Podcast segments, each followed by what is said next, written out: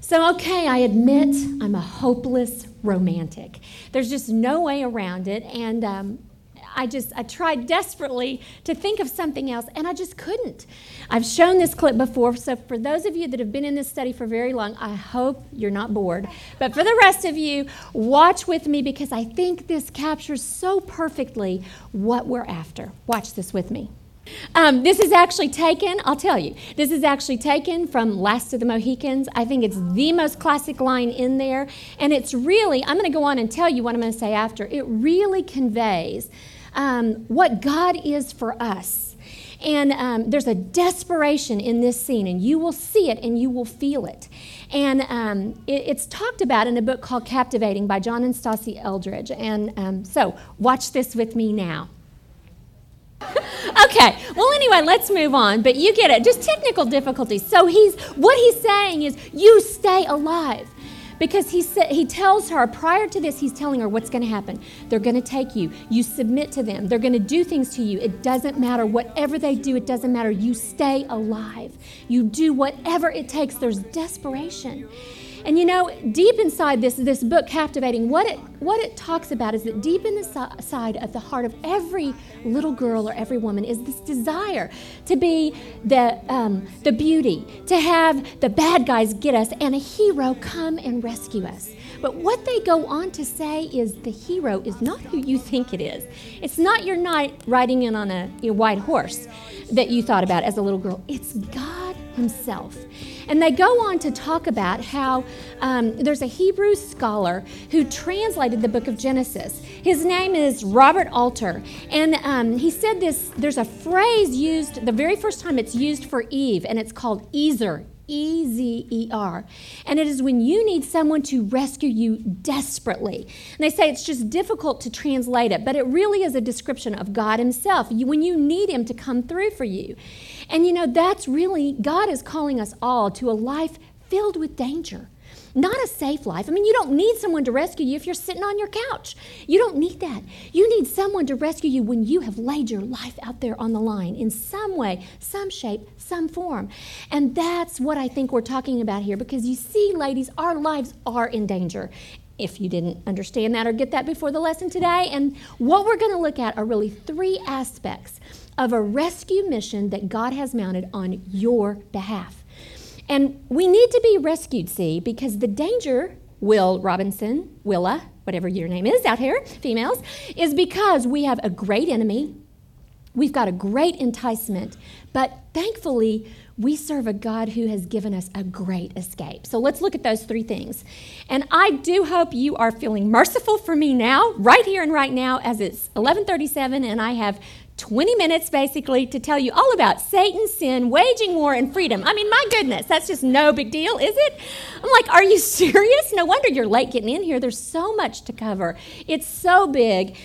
And so I'm going to try to make it as simple as possible, I have to say. I, I, just couldn't get around it any other way but to try to be simplistic. So I love how our lesson took us to the story of Adam and Eve, where it all began in the first place. And what we realize very quickly in the, in the, the Genesis story is that they didn't initiate evil, Adam and Eve. It was already there. It was there. It was on the scene when man was created. So to get the big scheme of things, you fast forward all the way to the book of Revelation. And what you see is you get a little better depiction or description of who the tempter is that came in the book of Genesis.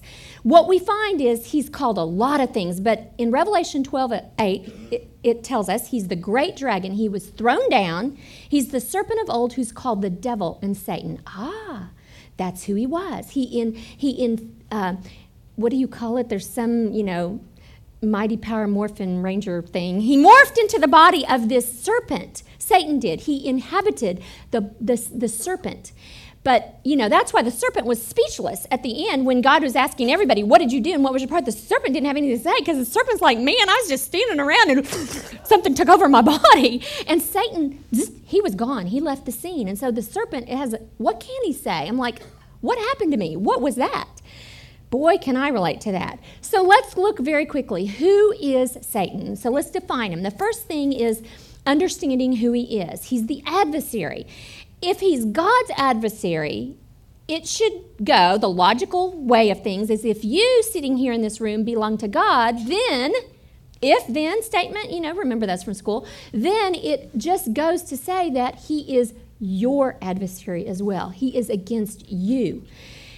And any great general in war knows that when waging for war, and don't think for a moment that we're not in war, we must know our enemy. Um, in our small group this morning, one of the women was talking about her son playing high school football. And she said, Well, it's the same thing in sports. She said, You know what? Every Saturday, they get together and they watch films and they see they watch the game film and they learn where they where they fell down. No condemnation but hey that guy scored a touchdown because you didn't make your block. And um, we just talk about where you were weak and how you can overcome it the next week. And then we look at the opponent and we study him and we learn how every guy how he plays his role what he does what are his moves what is he and we study. Very that's exactly the same thing that's spoken of here. It's the same thing so, um, who is Satan? Well, he goes by lots of names in Scripture. He's the deceiver, the tempter, the destroyer, the devil, the serpent of old, the father of lies, the accuser, the thief, the murderer, the destroyer, the prince of, the, of this world.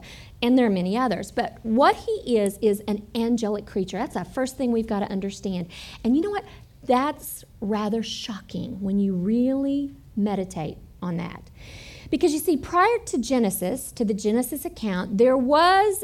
Um, creation of angels. They, they had existed, they already pre existed. Somewhere God created them back in time. And their job was simply to worship and serve God. And Satan was the highest of these. Here's what it says first in Ezekiel You had the seal of perfection, full of wisdom and perfect in beauty. You were in Eden, for crying out loud, the garden of God. Every precious stone was your covering. The workmanship of your settings was in you on the day you were created. Ezekiel 28 12. He was an angel like no other. He was the anointed, chosen cherub. His job was to be the honor God in the and stand in the very presence of God.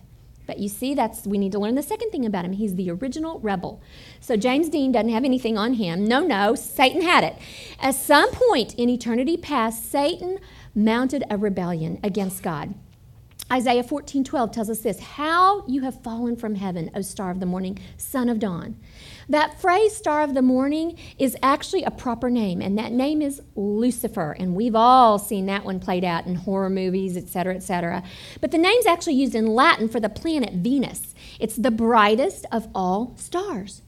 So that's Lucifer. He was the angel who most reflected the glory of God.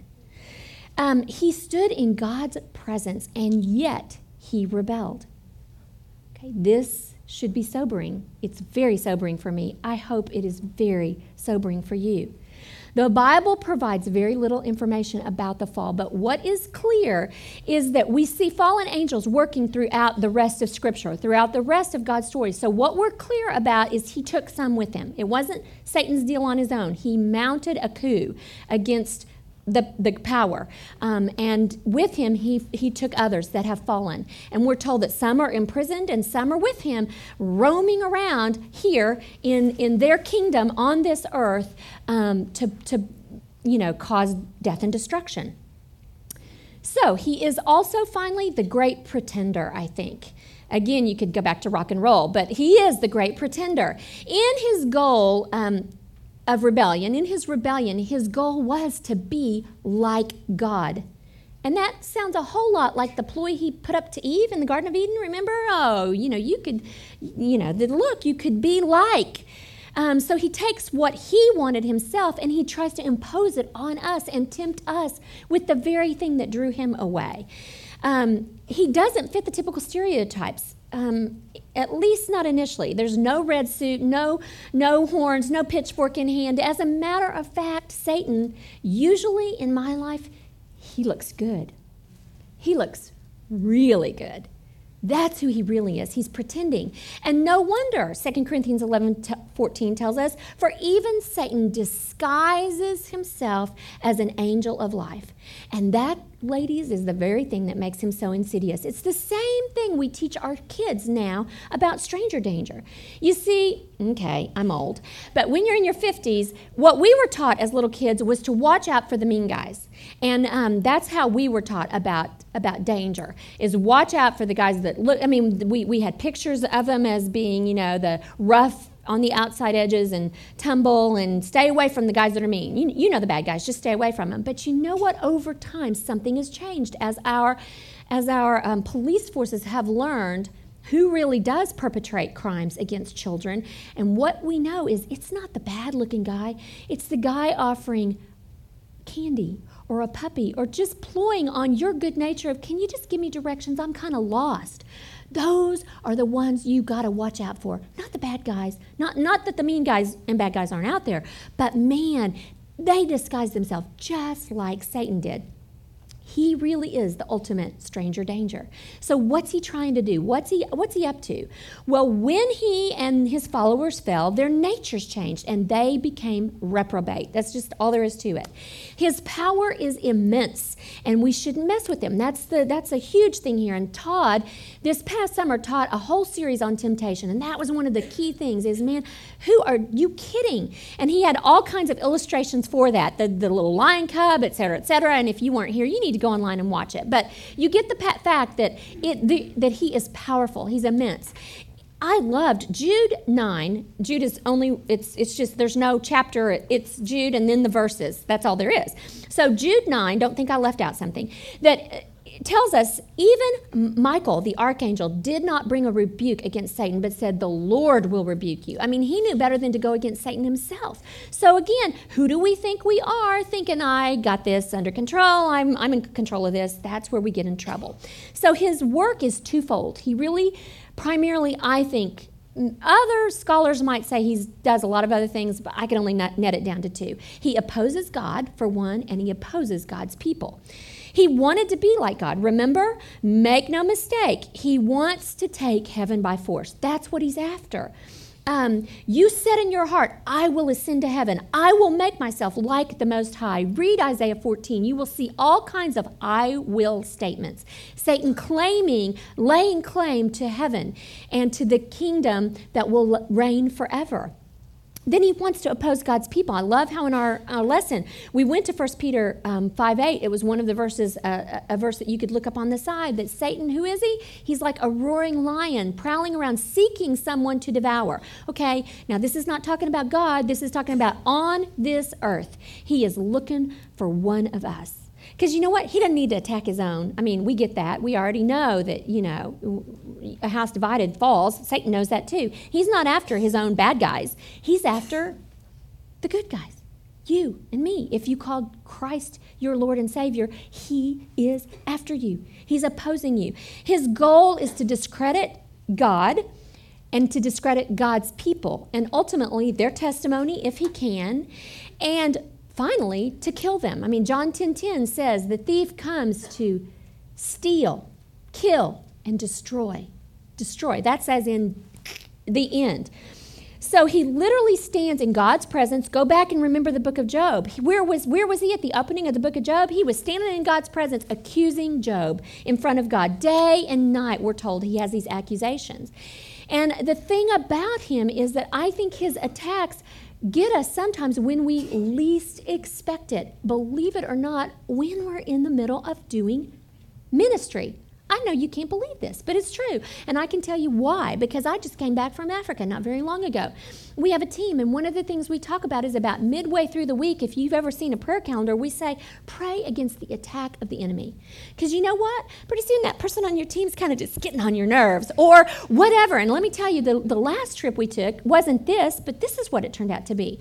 We had uh, one of our team members who was set to go out. We had all these children that couldn't afford school fees, so they would gather out. They knew something was going on in this little, you know, stand-up building that we were teaching in. They would hang in the windows as we would talk all day. But they, we went out twice a day to teach them, and so one of the girls was going out to teach the Bible story. Now she was doing the story of creation, a story she knows very well.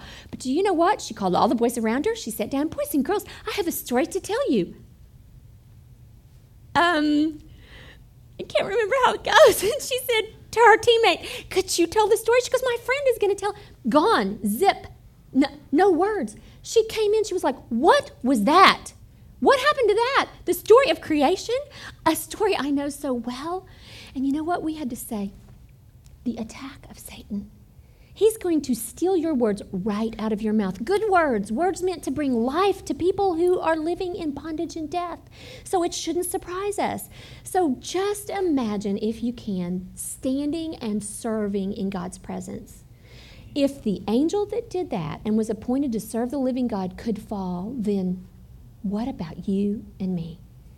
Therefore, let anyone who thinks he stands take heed lest he fall. 1 Corinthians 10 12. Make no mistake, Satan is alive and active in this world, and as believers, he is after us. So we must be on guard and never surprised at his attack.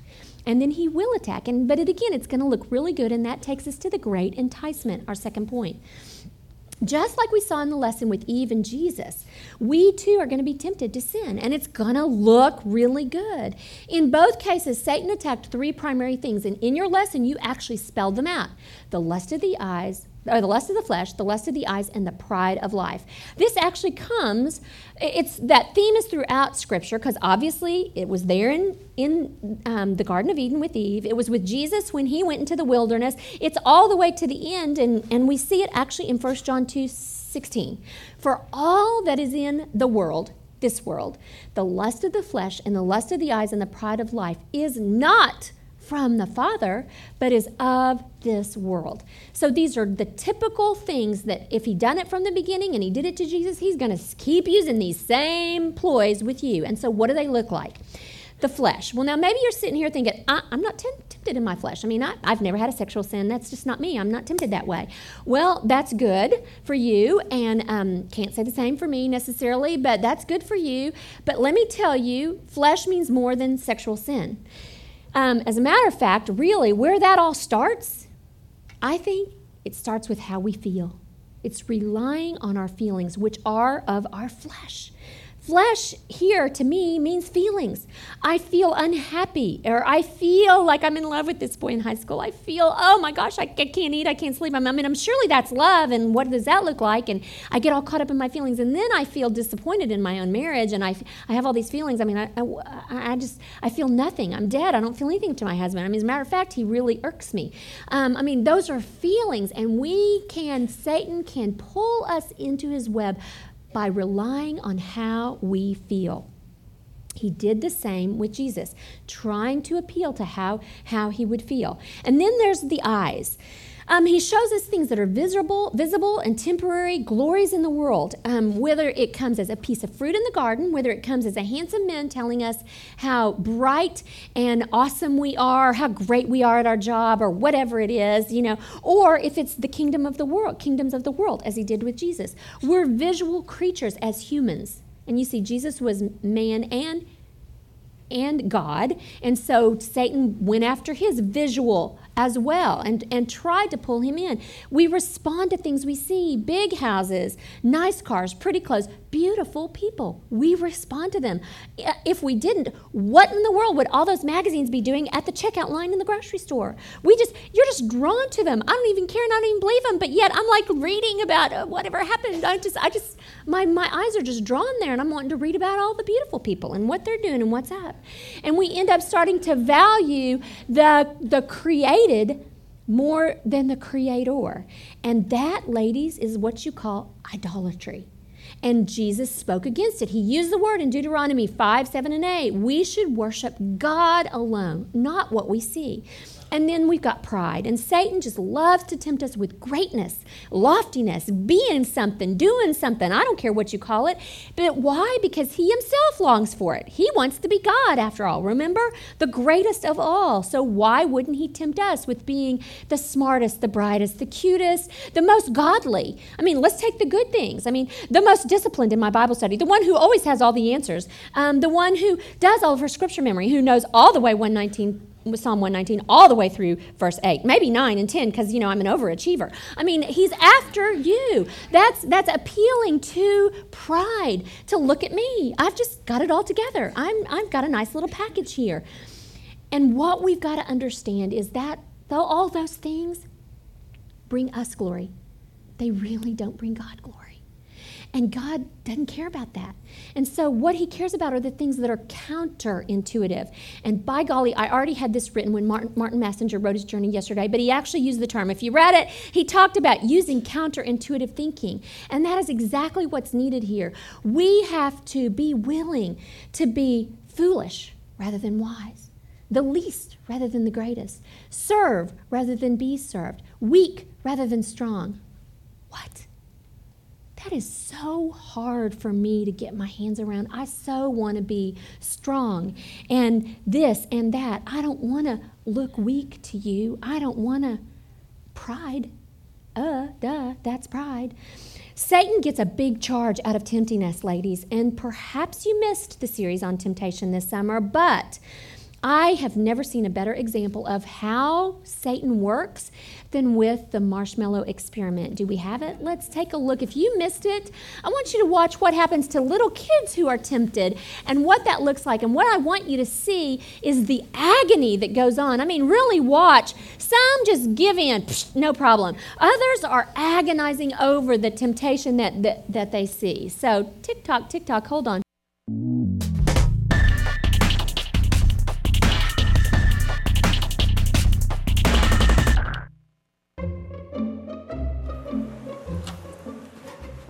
Okay. All right, here's the deal. Marshmallow for you. You can either wait, and I'll give you another one if you wait, or you can eat it now. When I come back, I'll give you t- another one. So then you'll have two. But stay in here and stay in the chair till I come back, okay? All right.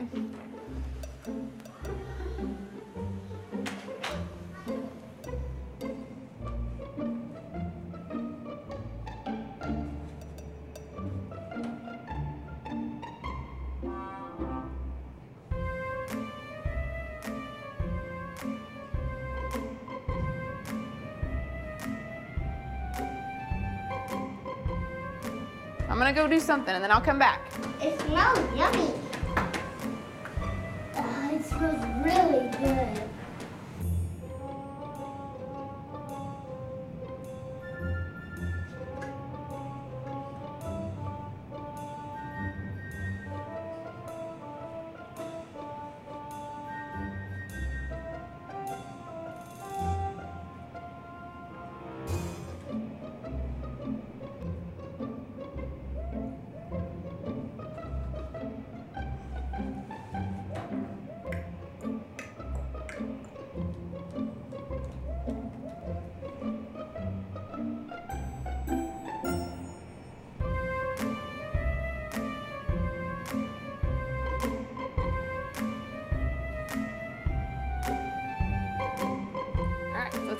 Have it now or you can wait.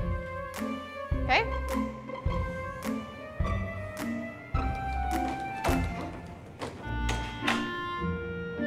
I'll be back. Stay in the chair, okay?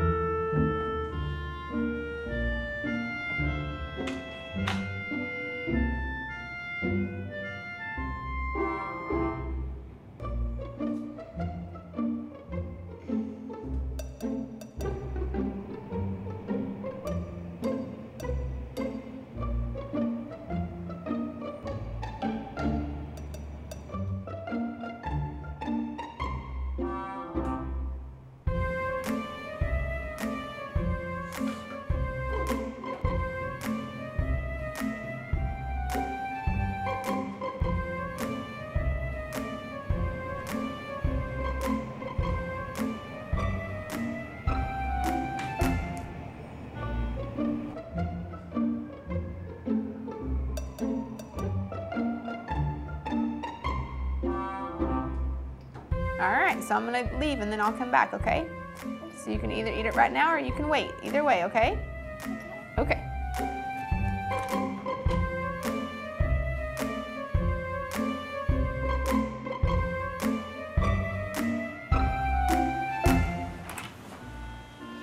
How'd you do? Did you do good? You did? Yeah. You wanted to eat it, didn't you? Yeah. So did I tell you to give you another one? Okay, now you can have both. You need them.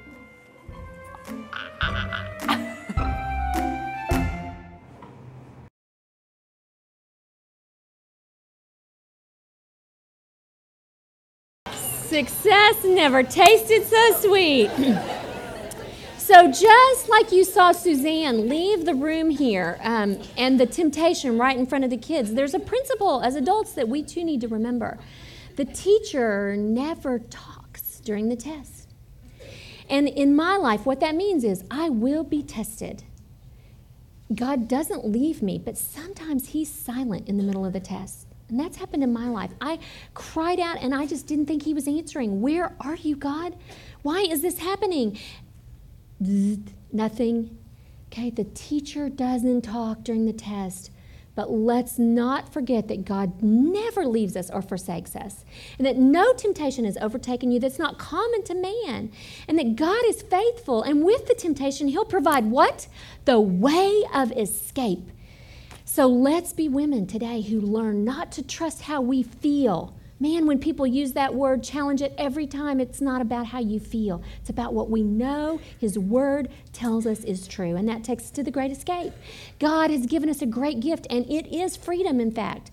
Now, but the very nature of freedom implies that you need freedom from something, that you've been caught by something, that you are entangled, ensnared, enslaved. I don't care what the term is that you use, but you don't need set free if you weren't a captive.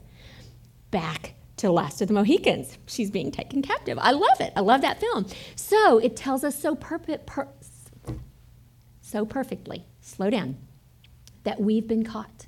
All of us, every one of us in this room.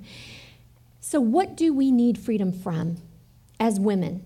And I think really there are two things. Um, that scripture in this passage we looked at back in the garden there were two things. And the first is they're going to kind of surprise you. The first, I think, is we need to be free from the pull of control.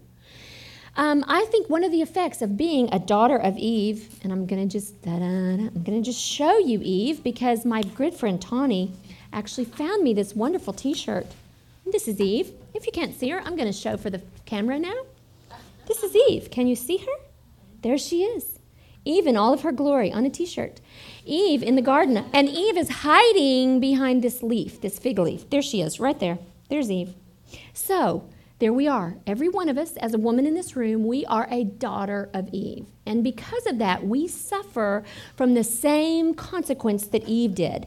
And what was her consequence? Well, one of the things, you know, was that one of the yeah one of the consequences was god said your husband will rule over you and your desire will be for him in genesis 3 ah and again everybody goes oh sex it's the sex thing again. No no no it's the control and power thing. You see it, it, it introduces for the first time this concept that there would be a hierarchy and immediately we like buck up Oh my goodness. And so, how do you react in situations in your home when things don't go like you think they should? Like, let me just give you a few. Maybe you are sitting here thinking, well, I don't struggle with control. I mean, I'm not a control freak. And I would definitely say that's true of me. I'm not. But I struggle with control in a huge way in my family. Like, let's just give you some examples. What if your child didn't get the class or the teacher you thought he or she should have? Tempted to call the school and rearrange the things and do a few things and get in there and, you know, start working or whatever. I'm gonna I'm gonna fix this situation that surely isn't as it's supposed to be, right? Or what if your son, that gifted athlete that he is, made the JV team or the B team when you know he should have been varsity or A team and you're sure and certain you just need to have a good talk with that coach because he's missing some of the gift that lies beneath.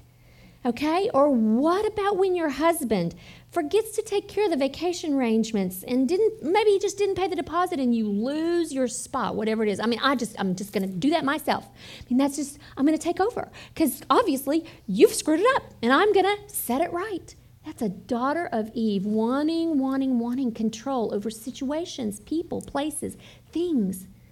And then we have not just the pull of control, but the power of death that um, are things we need to be freed from. And that's another effect, a consequence of the fall. And when you read on the Genesis account, you understand God put them out and said they will now suffer decay and death, physical death, and ultimately, if we don't come to God, spiritual death, eternal death. Death ranks as one of the top 25 things Americans are afraid of. And what in the world do you think they're afraid of that for?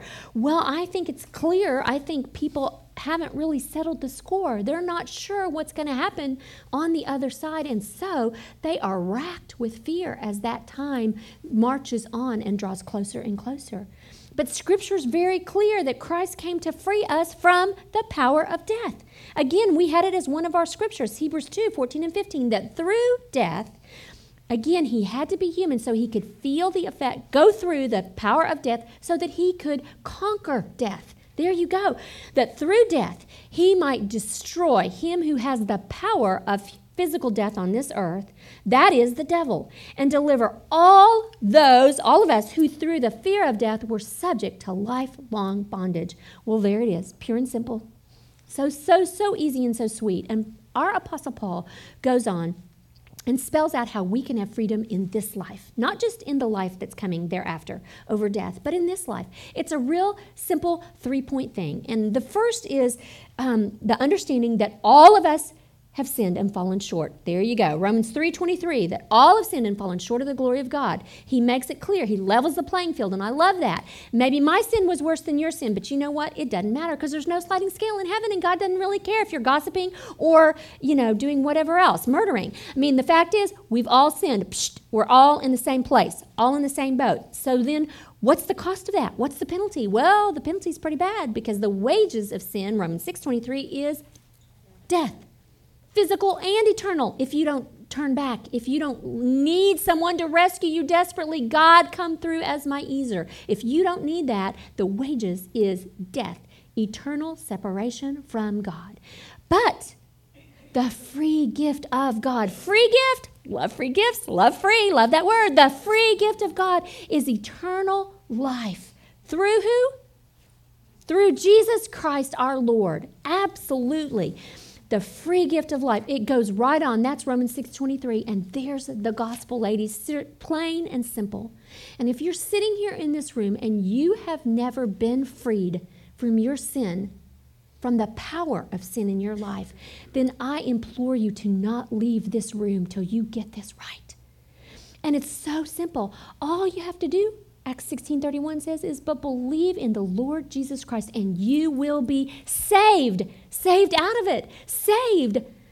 Freedom, let freedom fall on me. That's it, pure and simple. Now, a lot of us in this room though have taken care of that barrier that exists between God and us, that you've been set free on this earth from the power of sin and death. But maybe you've allowed some sin to creep back in. I don't know what it is. Is it a thought or an action or a situation or a place that is drawing you to hide from God? Again, I love the, that we went to the creation story because when Adam and Eve sinned, what did God do? He went after them and he gently, key word, ladies, he gently and lovingly called to them, Where are Adam and Eve? Where are you? You know that game you play again? Where are you? He knew where they were. He wasn't calling them. He wasn't playing hide and seek. He wasn't looking. He knew exactly where they were and exactly what they'd done. But guilt and fear caused him to hide behind the fig leaf, Eve, on my t shirt. Hide. They were hiding from God. So I think he's asking you, he's calling you, where are you in your relationship with me? If you're hiding, stop. I already know what you've done. I already know where you've been. And I died to set you free from the guilt and shame of whatever that is confess the disobedience, and begin to enjoy a restored, renewed relationship from God that is completely free. And we're going to end with Steven Curtis Chapman's song Free. And I'm just going to read the verse out to you, a little bit of what he said, and then we're going to listen to it as we leave here, and it will be our prayer. But he actually wrote this song when he had gone to visit a guy who was on death row in prison. So he physically went to a prison, and I want you to just listen as he contrasts what that's like to what we are like. The sun was beating down inside the walls of stone and razor wire as we made our way across the prison yard. I felt my heart begin to race as we do, drew nearer to the place. Where they say that death is waiting in the dark, the slamming doors of iron echoed through the halls, where despair holds life within its cruel claws. But then I met a man whose face seemed strangely out of place. A blinding light of hope was shining in his eyes, and with repentance in his voice, he told me of his tragic choice that led him to this place where he must pay the price But then his voice grew strong as he began to tell about the one he said who had rescued him from hell. I'm free. Yeah, I'm free. I've been forgiven. God's love has taken off these chains and given me these wings. And yes, I'm free. Freedom I've been given. It's something that not even death can take away from me. We said a prayer and said goodbye, and tears began to fill my eyes as I stepped back into the blinding sun. And even as I drove away, I found that I could not escape the way he spoke of what the grace of God has done. I thought about how sin had sentenced us, sentenced us to die and how God gave his only Son so that you and I could say, If the Son has set you free, then you are free indeed. If the Son has set you free, then you are really, really free, and you have been forgiven. God's grace has broken every chain and given us these wings, and we are free. And the freedom we've been given is not something that even death can take from you and me. It's not something death can take from you and me, because if the Son has set you free today, then you, ladies, are free indeed. Let's go as the song plays and just pray this prayer as you leave. You're free indeed.